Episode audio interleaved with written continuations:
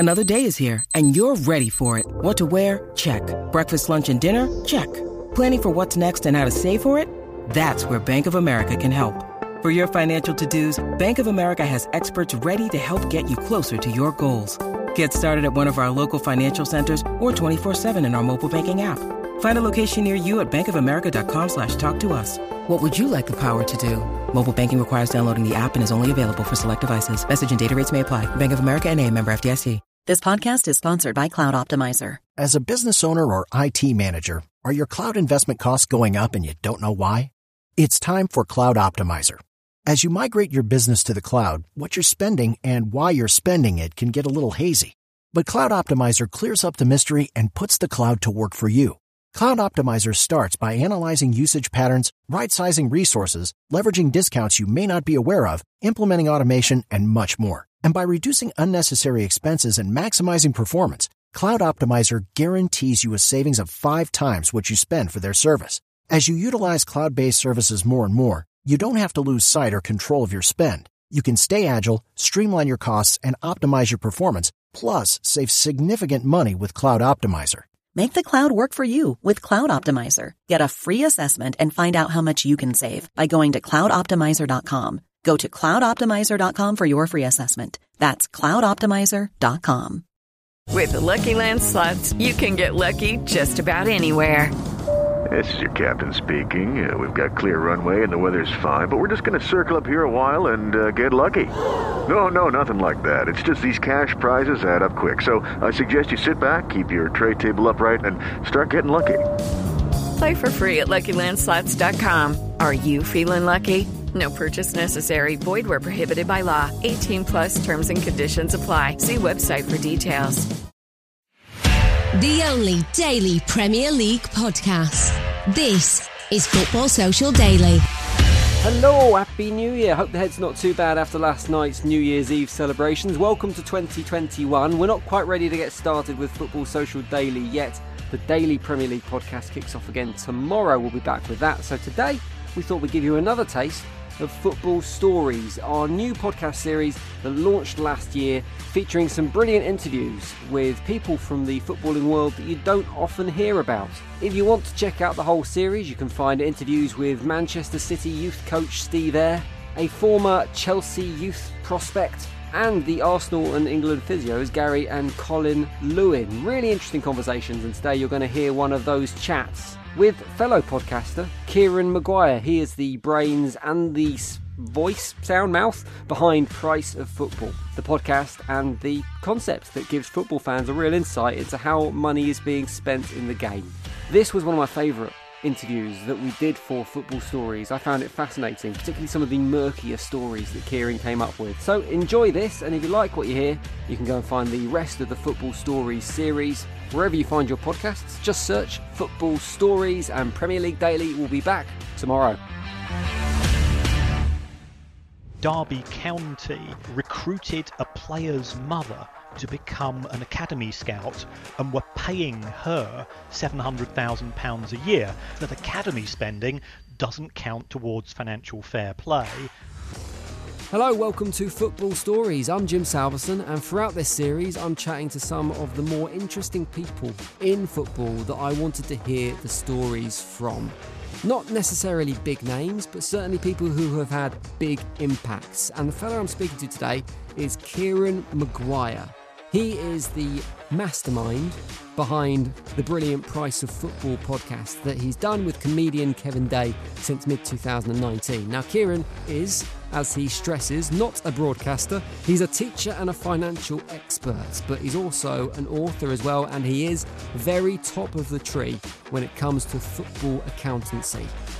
On this podcast, we're going to talk a little bit about the success of Price of Football, the podcast, and the concept, I guess. But we're also going to delve a little bit deeper into some of the grubbier football finance stories and do a bit of financial myth-busting too. We're also going to chat about some of the big financial stories that have been in the media over the last few years, including Manchester City and their accusations of breaking financial fair play rules. It's all coming up on today's podcast with Kieran Maguire, who is the accountant.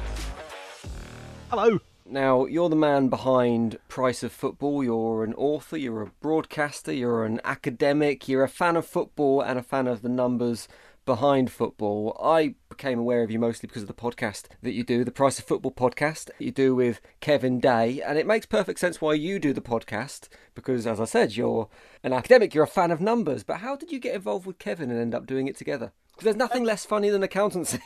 Well, yes, I do quite a lot of work for B B C Radio and the other media organisations when there's a football finance story. So therefore, I got to know Guy Kilty at Five Live, who's one of their mm. business guys. And Guy approached me to say he, he was setting up a, a podcast company and did I fancy doing a podcast? And I said, it won't work because, as you rightly said, Jim, there's nothing duller than accounting and, and having to listen to it. And there's nothing visual to go alongside it. Yeah, the thought of just listening to me talk about my spreadsheets, it, it even drained the colour from my cheeks. So God knows what would happen to uh, any prospective listener. So, so we had a chat and I said, well, why don't we go for something similar to the Infinite Monkey Cage, that is you, you get an academic and you get somebody who's, you know, a professional broadcaster, somebody who, who can take the tedium out of it. And I, I remember Kevin, I'm a Brighton fan, I remember, remember Kevin, despite being a Palace fan, he put on a, a benefit gig for Brighton in, in the mid nineties when we were going through big ownership problems. And I've always liked what he'd done on Match of the Day too. So I just, out of the blue, pitched to him on Twitter. And I think he was very, very tolerant, said, yeah, I'll give it a try, fully expecting it to die on its arse within three weeks with nobody listening. And then we could just politely pretend that it never had happened. And for whatever reason, it, it seems to have gone in the opposite direction. And, it, and it's grown a wee bit since then. It's an excellent show. And before we get on to more about the facts and figures behind football, which I want to talk to you about, I have to talk to you about the relationship between you and Kevin, because obviously, as you said, you're a Brighton fan. He's a Crystal Palace fan. There's this strange rivalry between the two clubs that I've never quite understood, but I understand is there. Have you managed to get over that early doors? It's not strange to us. I mean, I, I didn't even tell Kevin that I was a Brighton fan because, like him, I was expecting the show to disappear within a month. So it only came out in due course that, that I supported the Albion and he supports Palace. As all Brighton and Palace fans know, the rivalry goes back to the F A Cup in, I think it was seventy-five seventy-six, second replay taking place at Stamford Bridge. About twenty minutes from the end of the match, we get a penalty. The score's nil-nil at the time.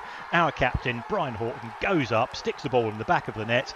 Referee Ron Chalice disallows it because a Palace defender had encroached in the penalty box, which was the rule. Retook the penalty. It was saved. Palace go down the other end. They score, win the match one nil. Alan Mullery, our manager, and Terry Venables, the Palace manager, they, they didn't like each other. So Mullery went across to the Palace fans at the end of the match, had to be restrained by police, took the change out of his pockets and threw it at the Palace fans, said, you're not worth that, Palace. And then after after the match, it was World War Three taking place as the fans decided to uh, do some proper nineteen seventies-style hooliganism. And ever since then, Palace versus Brighton's been World War Three. I never knew that was the beginning of the rivalry. I've always wondered what it what it was, but now it's all cleared up. If anybody can hold a grudge in life, a football fan can. You know, you talk to Palace fans, they've got Charlton and Millwall pretty close to them, but you know, they'll say, no, it's Brighton we want to beat more than any other team, and for us it's Palace. Very fitting that it all started on a financial basis as well, the rivalry with the change in the pocket. It's a lovely kind of cyclical nature to that. I want to talk to you about finances in football because there does seem a lot more interest in that part of the game now. It's a bit of a modern phenomena, I think, in certain ways, that fans are interested in the numbers and the figures behind the game. Is that the case? Are more people interested in now, or is it just that there's more information available? I think it's sort of a byproduct of a of a twenty-four hour society that we've got channels such as TalkSport and we've got Sky as well, and they're looking for different aspects of the game to talk about, and then finance comes within that overall umbrella, but it also allows fans to criticise either the owners of their club or the owners of their rivals' clubs if, if for whatever reason things aren't going to plan. So, uh, yeah, it has expanded. Having said that, I, I did put out on Twitter recently, I found an article in The Economist from nineteen thirty-seven, which was about football finance. It's as if nothing has changed since then. Rogue owners, game living beyond its means, all, all the stuff which we talk about was there in the nineteen thirties as well. But yeah, it does seem to to have expanded. There's other people. That there's Kieran O'Connor, the Swiss Ramble, who, who as far as I'm concerned, you know, he, he is the governor. He's he's the man that really started up this interest. And Kieran's got, you know, around about one hundred fifty thousand followers on Twitter. The quality of the work that he puts out is amazing. You've got Nick Harris at Sporting Intelligence and, and other people who have decided to sort of lift the carpet when it comes mm. to the activities of clubs and their owners in, in terms of the way they're organised, their finances. As fans, we want to know everything about our club, and, th- and this has just proven to be an additional aspect. Do you get any kickback from the powers that be, the people who are maybe involved with these football clubs on a high level that don't want their finances being... I mean, obviously they're out there if you want to do the investigative work, but to the common or garden fan, the only place you're going to find it is if someone like yourself puts it on Twitter. Do you get people objecting to that level of scrutiny? Yes. I've been forwarded messages from, uh, let's just say, somebody at the highest echelons of one of the football governing bodies, uh, which was quite disparaging about myself. Mm. I've been on radio shows with people from the football authorities where they've said, we're not prepared to let him ask any questions, and they've insisted my microphone switched off, and, and I've been sued wow. by the owner of one club who who objected to what I'd put out, but all I put out was what was in the accounts. You know, I, I don't mm. have an opinion. I'm just a numbers guy. I let fans form opinions, but you can only form an opinion if you've got, you know, reasonably good data. So it does make you a bit twitchy at times as to wonder, you know, why do people object when I'm just trying to be as transparent as I can be, because I think you've got a responsibility to educate. Like I said, it seems like fans care more about this stuff now than they did even maybe a decade ago, and recently, particularly up in Liverpool, it seems to take great pride in the fact that their net spend is lower than other clubs. We haven't quite got to the stage where you've got fans on the terraces singing, "We keep our accounts in the black," but I think that's probably somewhere off in the future. How much of an indicator is things like net spend when it comes to the financial performance or financial success of a football club? You should never look at, at any one metric in isolation when it comes to finances, in my opinion. Net spend on a twelve-month basis is a nonsense, because a football team consists of players who've been recruited normally over a, you know, a significant period of time. So in any one twelve-month period, I think it's very misleading to look at something such as net spend. If you look at it over a five-year trailing period and, and calculate it on that basis, you can then see things in relation to the strategy of the club. So so lots of people have been going on about Chelsea spending money, but mm. if, if you take a look at, at Chelsea's finances over the course of, of the last half decade, Chelsea have, have had bigger sales of players than, than any other club in the Premier League every single season. Even, even when Liverpool sold Coutinho, Chelsea managed to outdo that with a combination of players that were sold that year. So you have to be a little bit cautious. If people are just using a single financial measure, that means that you can end up having the tail wagging the dog. If, if, if clubs know that they're going to be viewed on that and judged on that, then there's ways and means around that. You've only got to look to see what's happened with Barcelona and Juve mm. when they've been doing some player swaps at unusually high values to realise that uh, you've, you've got to take some of these numbers with a, with a dose of caution. There's some great big financial stories that have done the rounds over the last twelve months. I want to just talk about a couple of them. I'm sure most of them are things you've talked about a hundred times before. The most prominent of which is where we stand right now, facing a second lockdown and a second wave of coronavirus. And there were, until today, uh, day of recording, we're recording this podcast in the middle of September, there were going to be attempts to get fans back into grounds, but that looks like that's been put on hold till twenty twenty-one. That's just increasing the chat about financial crisis within the game and how lower leagues teams are really going to struggle. I mean, how bad is it? For most of us, we look at the Premier League, we see the advertising, we see the kit sponsorship deals, we see the games on television and the television money, so we assume there is no major crisis. But as you filter down, how bad is it getting in the lower leagues? It's very concerning. Uh, I mean, I, I put out numbers in respect of the National League uh, earlier today. twenty-one teams had lost money in the National League in twenty nineteen. So that's before coronavirus and, and the impact that that would have. Mm. When you take a look at the the losses made by clubs in the Championship. Those losses were six hundred million pounds when they did have crowds attending matches. So you, you take out the, the impact of matchday income and, and the numbers start to look horrendous. You, you are reliant on finding a gem and, you know, managing to sell him on, or the generosity of owners. But of course, part of the problem for, for owners, especially those in lower league clubs, is that they, they tend to be people from the surrounding district. The reason why that they can subsidise football clubs is because they've got their own businesses which are successful. Well, those businesses might no longer be successful as a result of coronavirus, and the, you know, if, especially if they're working in the hospitality or the tourism or the, the entertainment sector, that then their businesses are going to be taking a hit, and therefore the ability to sort of cross-subsidise the losses of the football club become far more difficult. So yeah, if, if you look at the numbers, it, it is very concerning.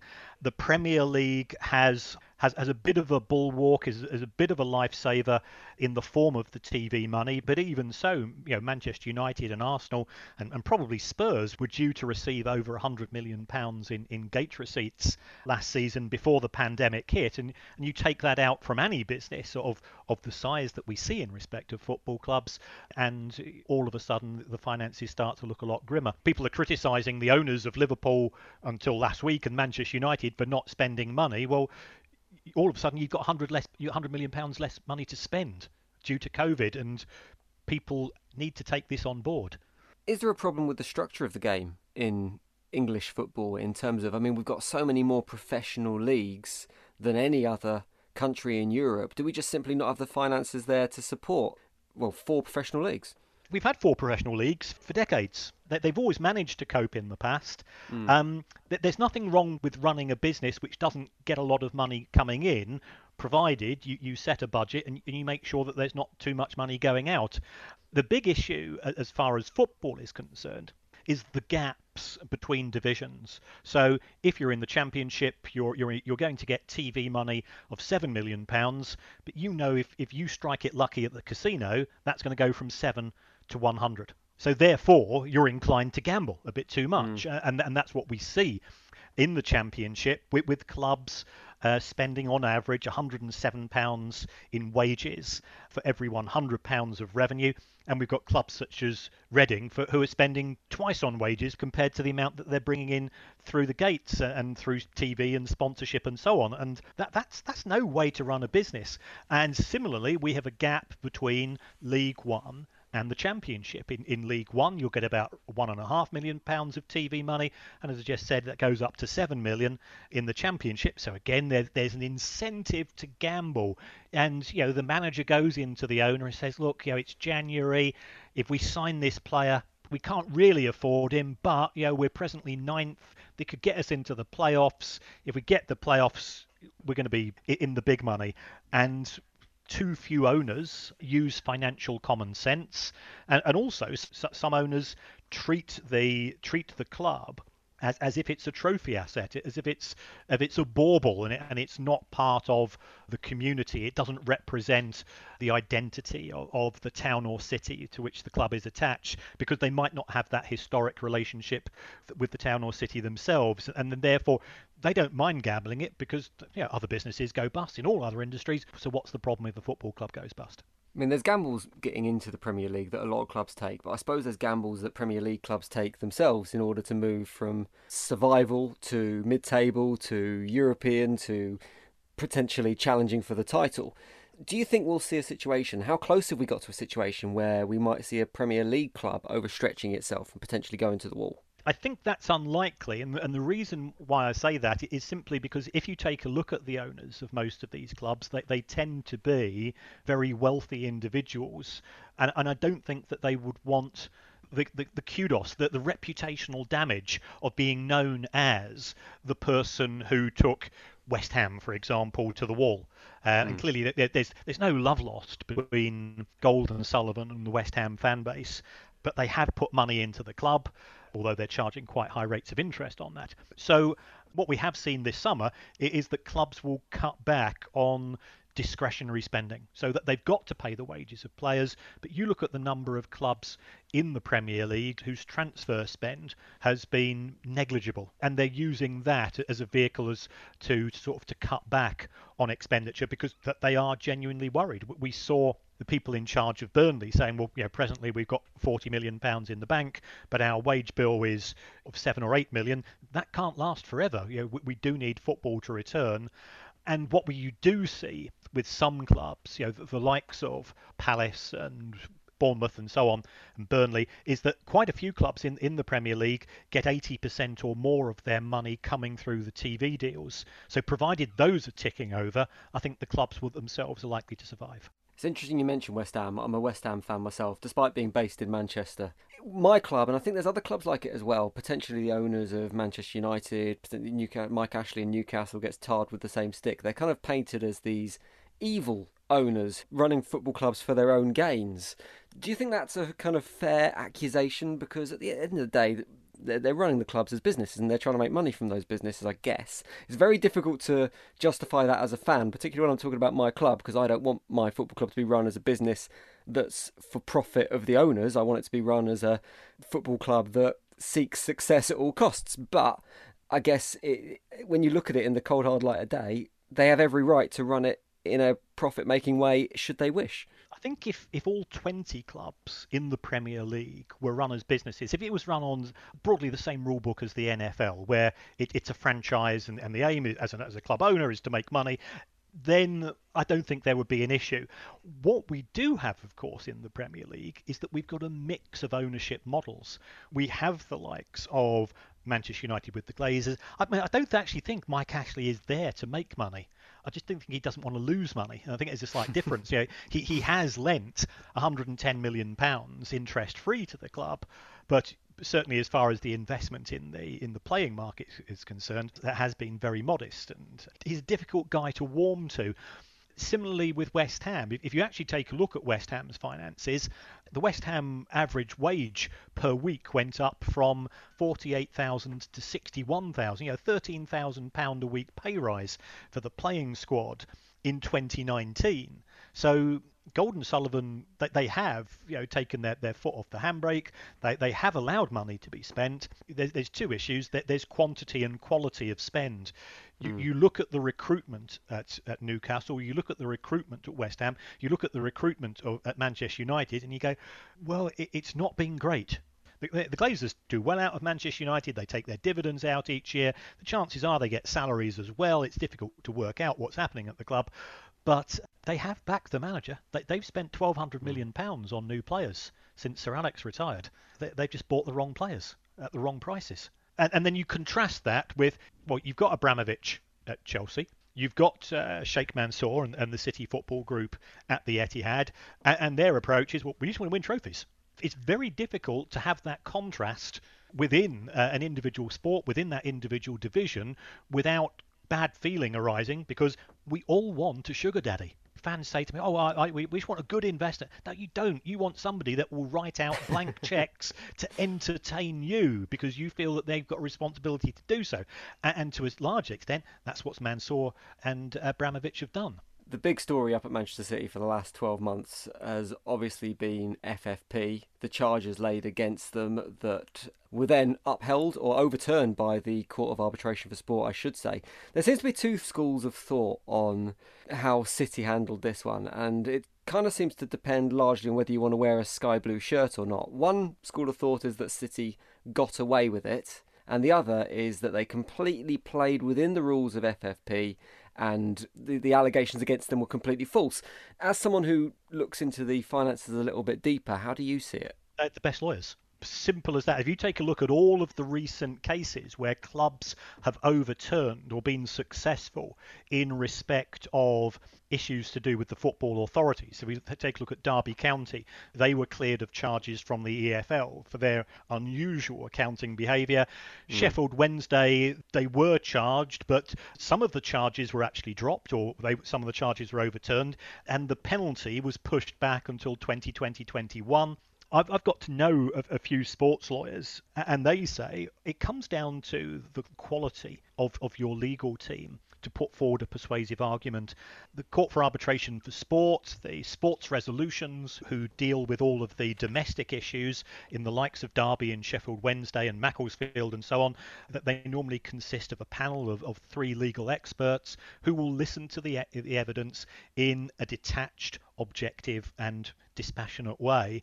And therefore, if you've got a good legal case, and, I, and I've looked, I've, I've read all of the judgments on, on a few occasions, and I'm not a lawyer, I'm just a teacher, but you can see why clubs have won or lost their defences when you read the details of the judgment, and, and you, you can you can see why that conclusion w- was made. In respect of Manchester City, UEFA's evidence was hacked emails. Now, they didn't do enough to back that up, and they potentially could have done. In respect of Derby, the, the person who valued Pride Park on, on behalf of the E F L was comparing Pride Park to Morecambe Stadium and St Helens Rugby League Ground. Well, they're not comparable. Mm. You know, why not go and compare it to the Amex? That's a brand new stadium. That's the same capacity.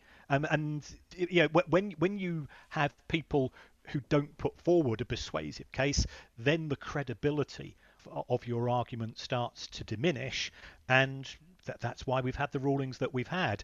But in, in terms of what happened at Manchester City, it wasn't a unanimous verdict. It was two against one. And, and if you look at some of the stuff which has been put out by the dissenting member of the panel, it's, it's not particularly complimentary uh, about the club.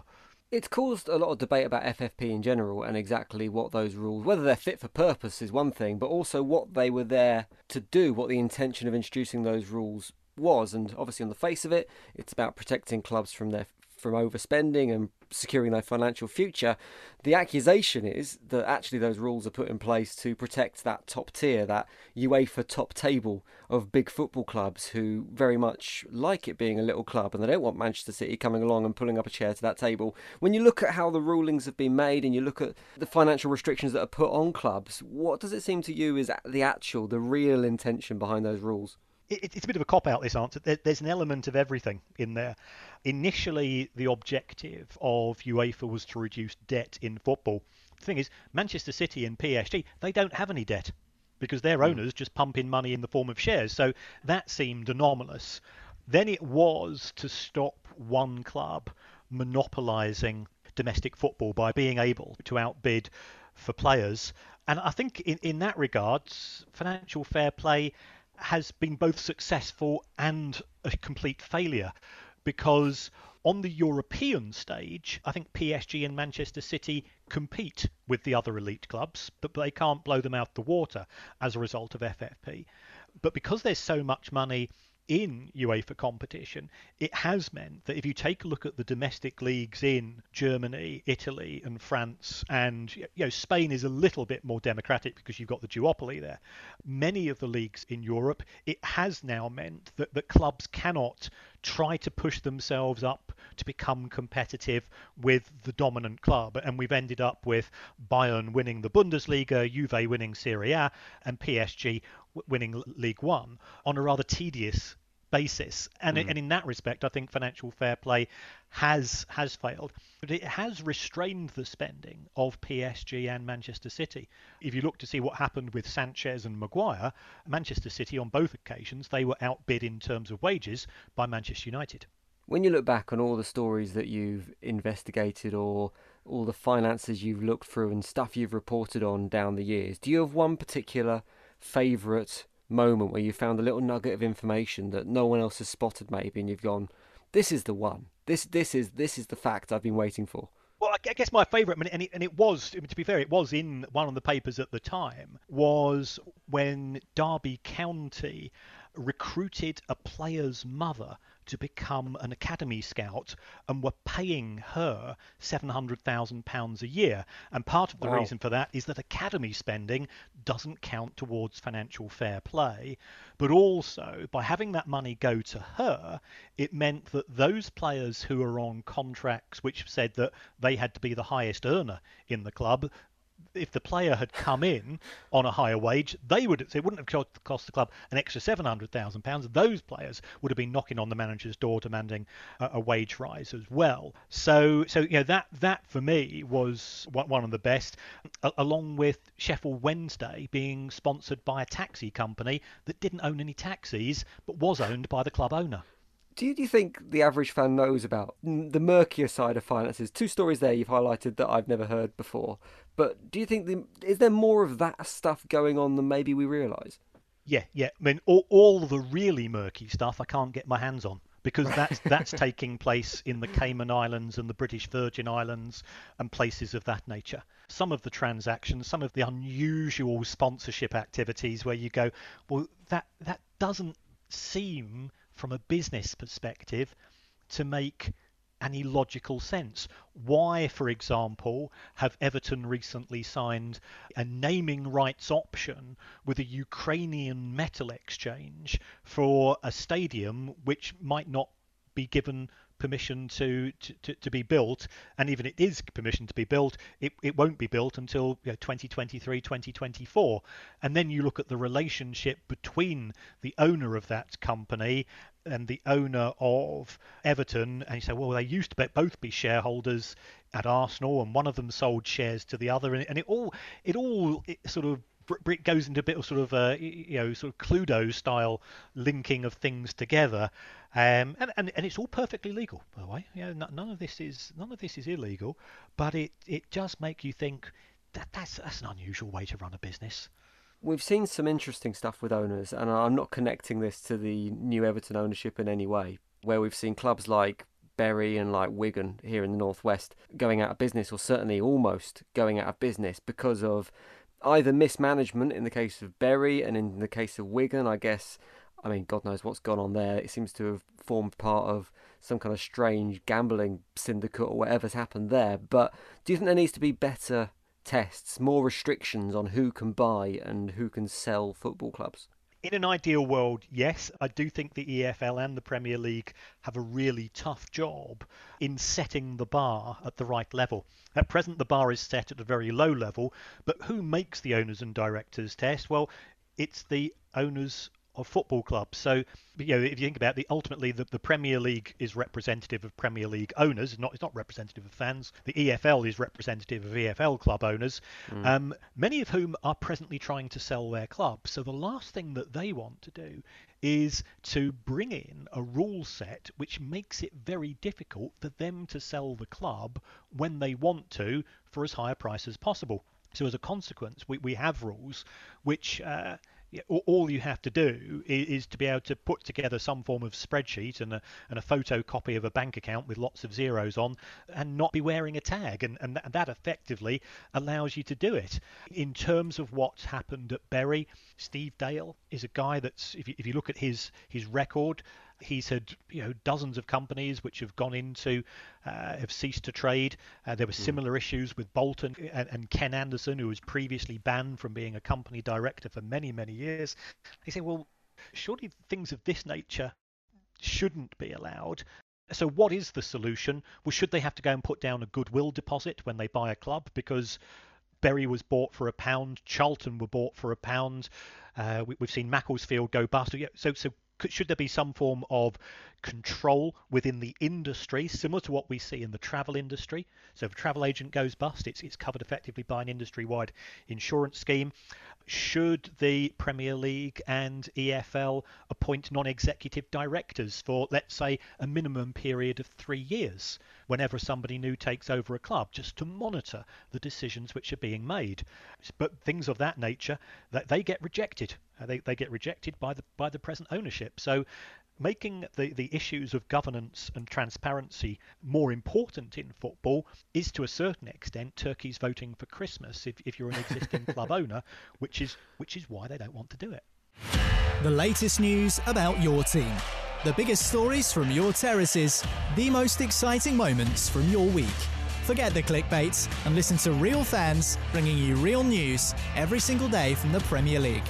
Listen and subscribe now wherever you find your podcasts by searching Football Social Daily. It's been fascinating chatting to you, Kieran. I want to finish off this chat with a bit of myth busting, if that's okay. I've got a few okay, football thanks. finance myths. I'm hoping I, I can either bust them or prove them to be true, I guess. That's the kind of point.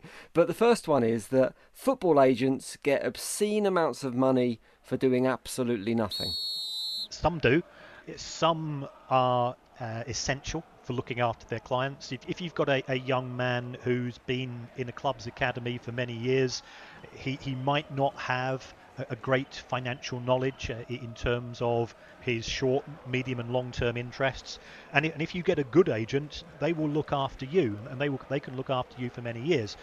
Some agents are are, are purely in it to make a quick buck, and and what disturbs me is that if you or I want to be an agent, what do we have to do? We have to send a cheque for five hundred pounds to the F A, and that's it. You are now a registered intermediary. You can represent wow. any anybody in the game. There's no references required. There's no exams to pass. It's not like other professions. And, and there doesn't appear to be any sort of industry watchdog itself. So, you know, for example, I'm, I'm a qualified accountant. If I misbehave, I, I go up before the board. Now, you might say, well, hold on. You know, you think about the the Law Society and other lot. They, they don't tend to pick on their own too often, but at least there is some form of regulatory body. That's not the case as far as agents are concerned. That they do seem to be able to have pretty much of a free rein. I've taught agents, I've met many agents, and my opinions of them have gone from everywhere from naught out of ten to ten out of ten. Some of them are genuinely caring, have got a sense of responsibility, have a love for the game, and want to protect their, their clients from the clubs, because clubs aren't nice to football players. You are merely a commodity to a football club, and you will be kicked out on your arse if, if for any reason the club doesn't want you. I guess, like with any profession, there's good ones and bad ones.